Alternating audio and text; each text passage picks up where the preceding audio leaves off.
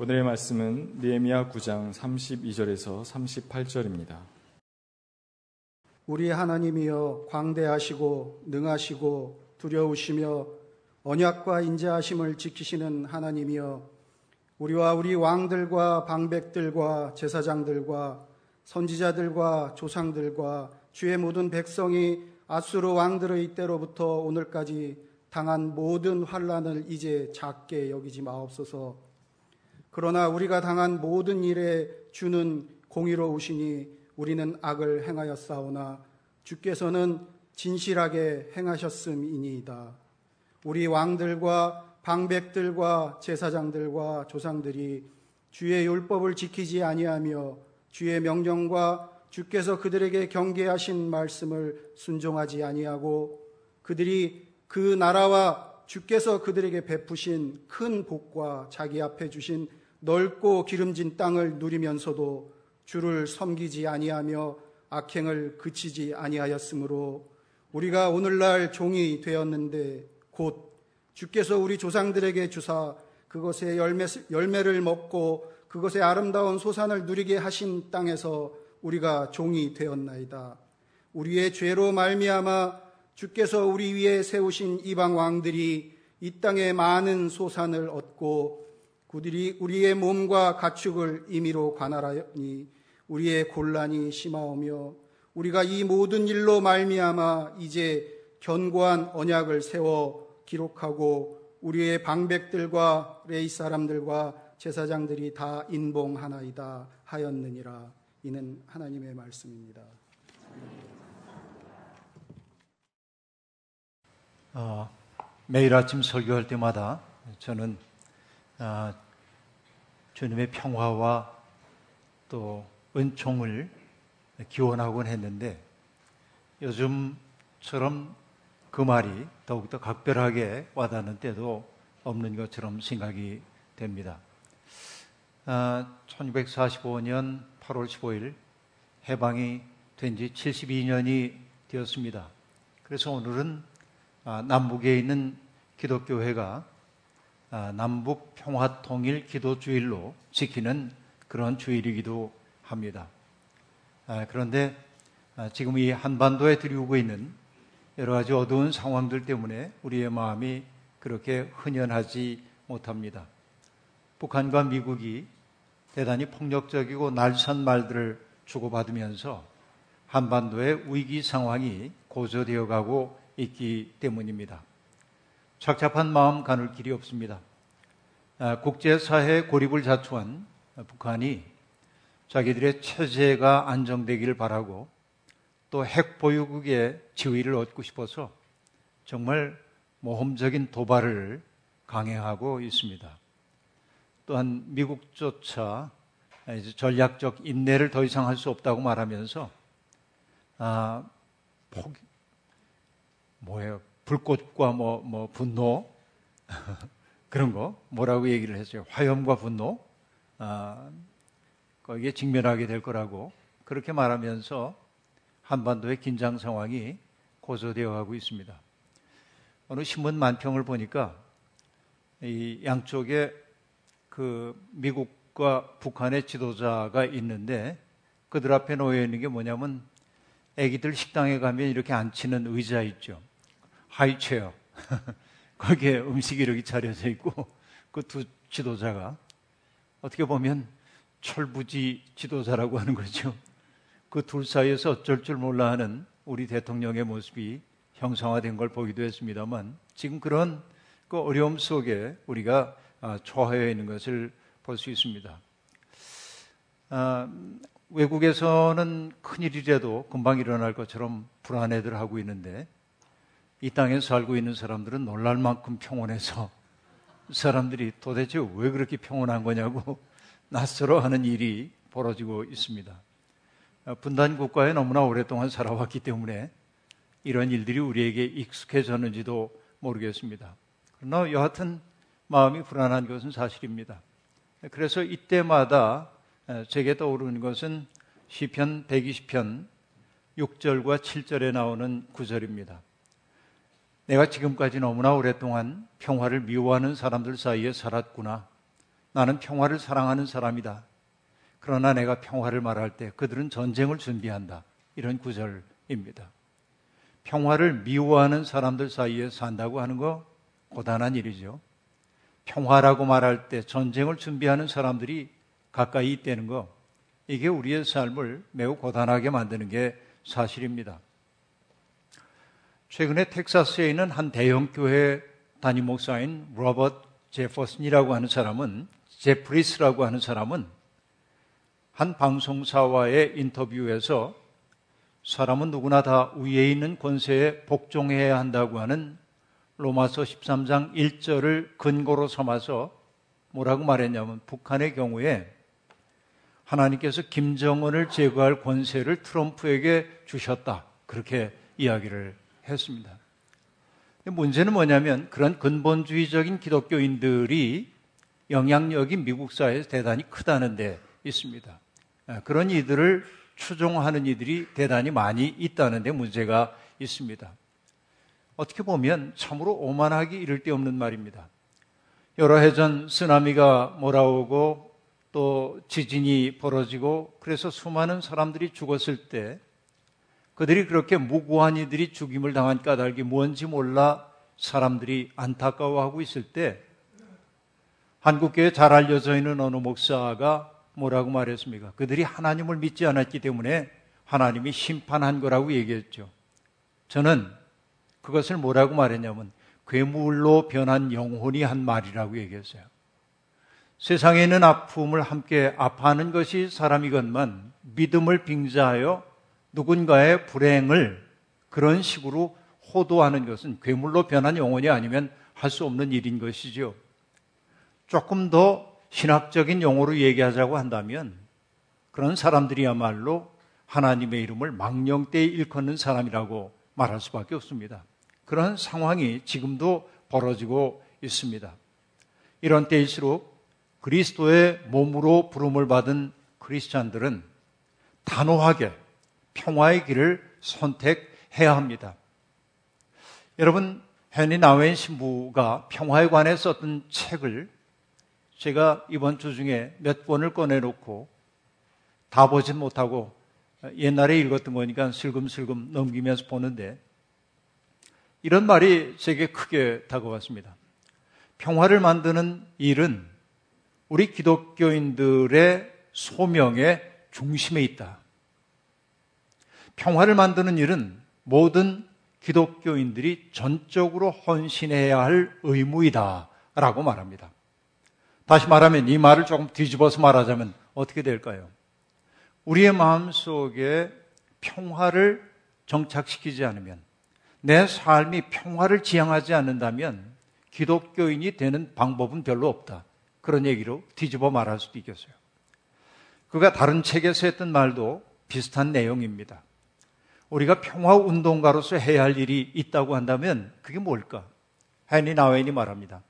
전쟁과 파괴를 일삼는 모든 세력에게 단호히 항거해야 한다. 그리고 말합니다. 평화란 생명을 지지하는 모든 사람에게 주어지는 하나님의 선물임을 확고하게 선포해야 한다. 이렇게 얘기하고 있습니다. 바로 이게 오늘을 사는 크리스찬들이 꼭 붙들어야 할 메시지라고 저는 확신합니다. 우리는 1945년 8월 15일에 해방을 경험했지만 그러나 여전히 우리는 완성된 해방을 누리며 살고 있지는 못합니다. 왜냐하면 여전히 분단 국가에 살고 있을 뿐만 아니라 우리의 운명을 스스로 결정할 수 있는 가능성이 별로 없어요. 이게 여러분 어떤 의미에서는 아직도 우리가 해방을 맞이하지 못했다고 제가 말하고 있는 까닭입니다. 그럼에도 불구하고 우리는 미래를 준비하고 새로운 세상을 열기 위해 분투해야 합니다. 이런 상황 속에서 우리가 어떻게 세상을 바라봐야 할까? 오늘 저는 느헤미야 본문 말씀을 통하여 배우고 싶습니다. 여러분 아시다시피 여러분 느헤미야는 바벨론의 포로로 잡혀가 있던 포로민입니다. 바벨론이 무너지고 페르시아가 그 메소포타미아 문명권의 최강자로 등장을 했던 때도 그는 여전히 그 땅에 머물고 있었습니다.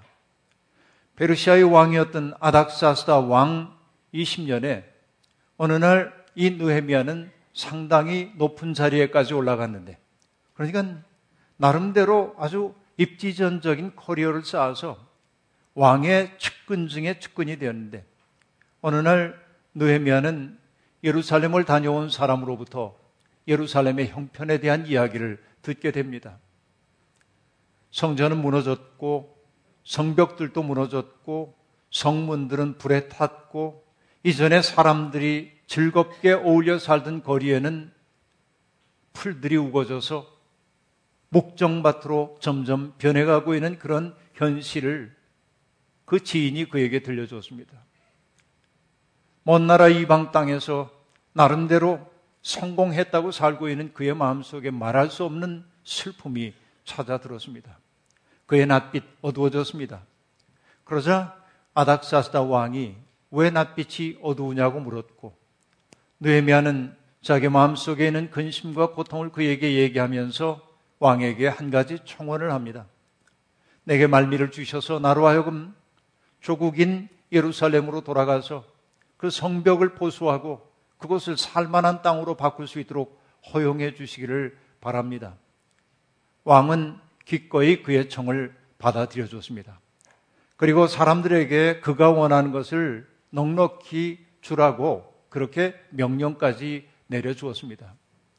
그래서 느헤미야는 총독이 되어 유다 땅으로 돌아오게 되었습니다. 그 땅 곳곳을 돌아보니까 그 지인이 와서 얘기했던 대로 황폐한 땅으로 변해버리고 말았습니다. 무엇부터 어떻게 해야 하는지를 몰라 고민했지만 기도하는 중에 그는 백성들의 마음을 서서히 움직이기 시작했습니다. 무너진 성벽부터 우리 다시 쌓아올리자고 사람들을 설득했고 그 설득에 넘어간 사람들이 점점 그 일에 동참하면서 일이 진척되는 것으로 보였습니다. 그러나 어려움이 없던 것은 아닙니다. 자기들 간신히 먹고 사는 문제도 해결하기 어려운 사람들이 생업을 위해 일하는 시간을 줄어 줄이면서 성벽을 쌓다 보니 가난이 점점 심해지고 그래서 빚쟁이가 되고 또 그 빚을 갚기 위해서 막대한 이자를 갚아야 하고 이런 일 때문에 사람들의 마음이 어두워졌어요.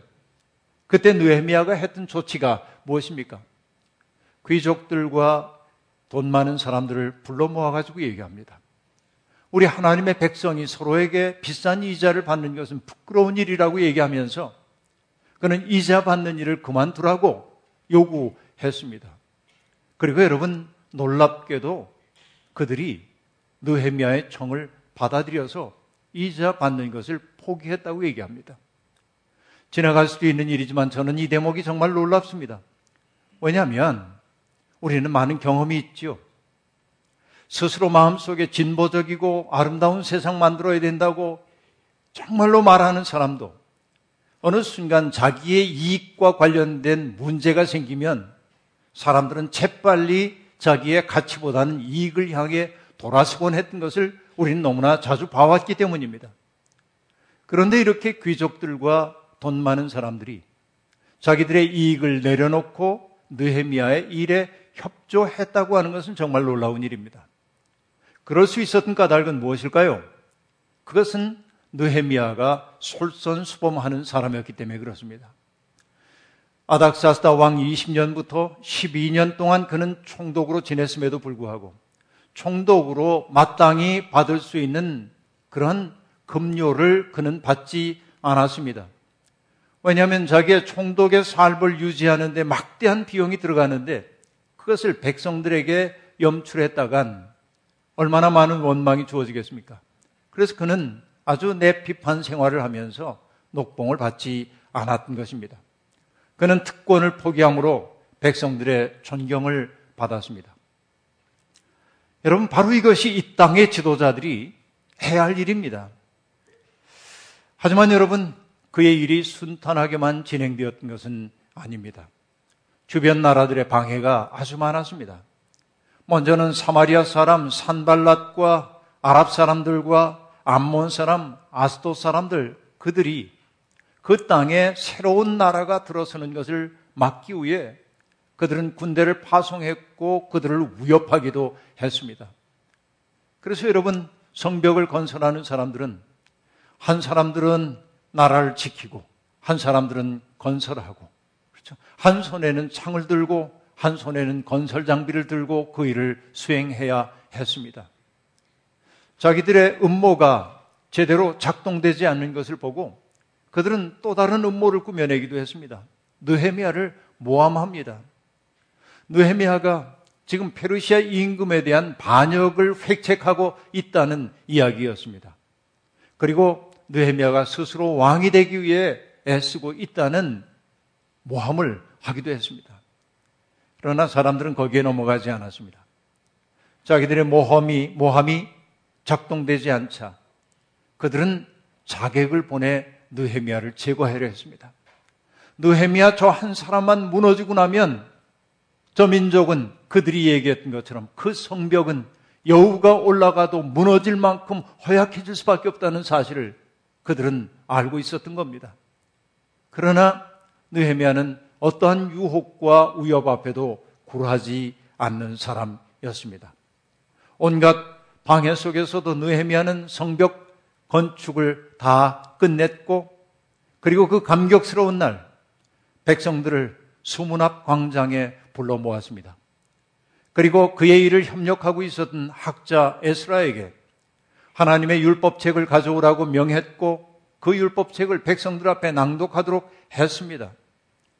여러분 성벽 건설이라고 하는 외적인 행위가 끝났지만 이제는 그것보다 더 중요한 것은 그들을 하나의 끈으로 묶는 내적 결성력을 다지는 일이었는데 하나님의 말씀보다 더 좋은 일이 무엇이겠습니까? 그래서 에스라가 임시로 만든 단 위에 올라가서 새벽부터 정오까지 하나님의 말씀을 낭독합니다. 백성들은 감동했습니다. 주님을 찬미하라고 에스라가 말하면 백성들은 아멘, 아멘 하면서 하나님을 경배했고 땅에 엎드려 하나님의 말씀을 들을 준비를 하곤 했던 겁니다. 그리고 하나님의 말씀을 들으면서 그들은 자기의 내면을 돌아봤습니다. 부끄러웠습니다. 그래서 울기도 했습니다. 말씀을 통해 백성들의 마음이 하나가 되었어요. 부끄러움을 통해 그 아픔을 통해 그들은 하나가 되었어요. 그때 초월적인 힘이 노성벽처럼 자기들을 지켜주고 있음을 그들은 느꼈습니다. 그러자 이전에 느끼지 못했던 기쁨이 찾아왔습니다. 내가 원하는 내 욕망이 이루어졌기 때문이 아니라 함께라고 하는 사실이 얼마나 기쁜 일인지 그 기쁨이 그들을 온통 사로잡았습니다. 모든 백성은 배운 바를 밝히 깨달았으므로 돌아가서 먹고 마시며 없는 사람들에게 먹을 것을 나누어 주면서 크게 기뻐하였다. 내 이익이 생겨서 기뻐하는 게 아니라 누군가에게 좋은 것을 주는 것 때문에 기뻐했어요. 바뀐 거예요. 존재가 변화된 겁니다. 여러분, 그렇게 이렇게 얘기할 수 있습니다. 큰 뜻에 접속되지 못한 사람은 자기의 욕망주의를 맴돌 수밖에 없습니다. 그러나 우리의 마음이 하나님의 뜻에 접속되는 순간 나는 나를 중심으로 바라보던 그 편협한 세계관에서 벗어나서 타자들을 볼 수 있고 그들의 아픔에 반응하는 사람이 되는 거예요. 우리가 신앙생활을 하는 까닭은 바로 그런 데 있다고 말할 수 있겠습니다. 여러분, 하나님의 백성들, 그 이스라엘 백성은 하나님의 말씀 앞에서 함께 울고 함께 기뻐하는 일을 통해서 그 옛날 신의 산 앞에서 하나님과 언약을 맺었을 때 하나님이 그들에게 주셨던 꿈이 무엇인지를 상기해내세요. 제사장 나라가 되는 것, 거룩한 백성이 되는 것 말입니다. 그러자 자부심이 생겼습니다. 내 삶에 어려움이 없는 것 아니지만 그러나 그 아름다운 하나님의 일을 위해 부름을 받았다는 사실 때문에 그들은 기뻐하며 힘을 내게 되었습니다. 서양의 격언에 있는 이야기 여러분 아시죠? 왜 사는지를 아는 사람은 어떻게든 살 수 있다고 서양 격언이 얘기하고 있습니다. 여러분 말씀 앞에 설 때 사람은 겸허해집니다.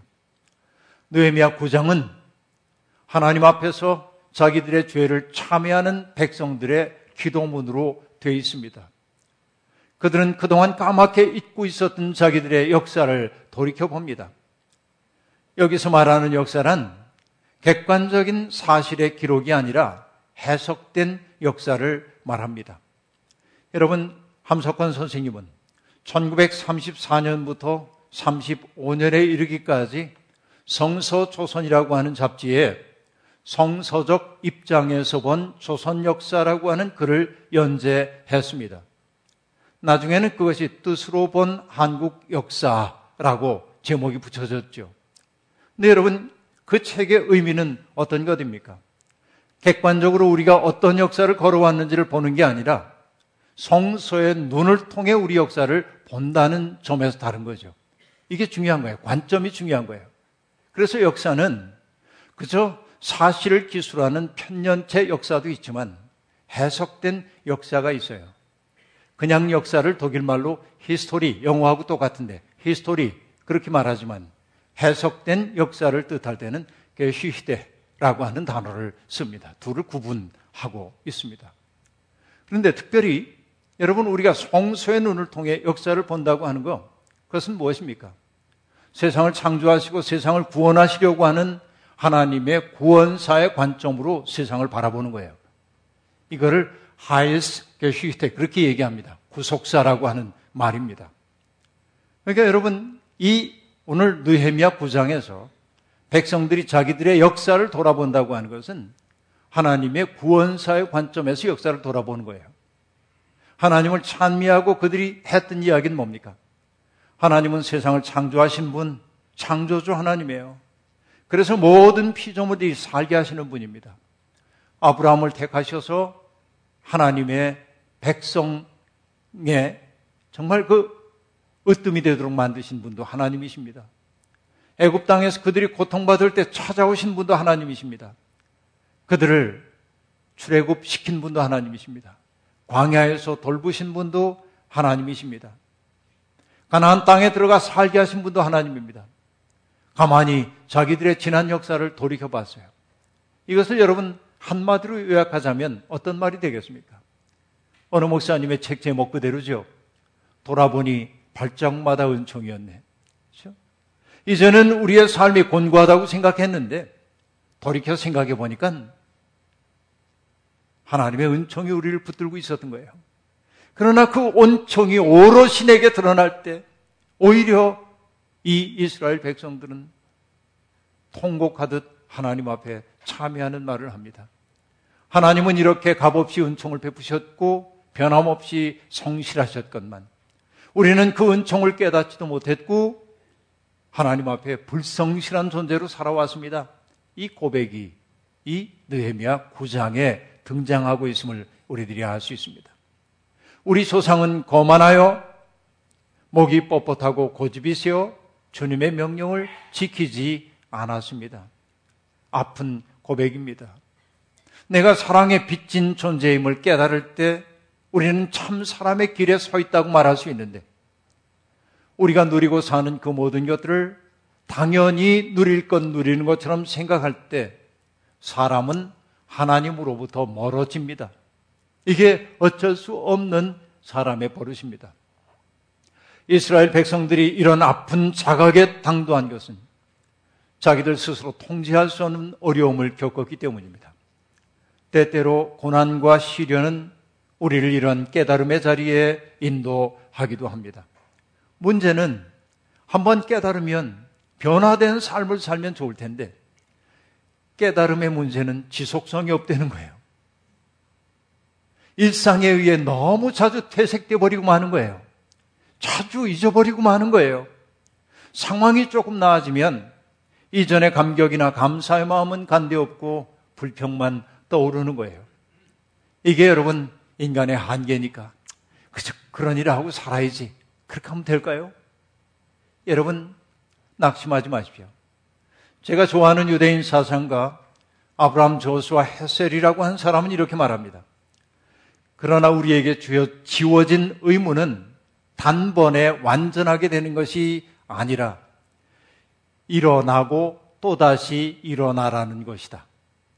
우리가 할 수 있는 유일한 일은 우리의 마음을 회오와 뉘우침 속에서 깨끗하게 비우는 것이다. 회오는 자로부터 스스로 벗어날 수 없음을 부끄러워하는 것에서 비롯된다. 우리의 실패를 뉘우치는 것이 스스로 완전한 줄 알고 만족하는 것보다 거룩하다. 그렇게 말합니다.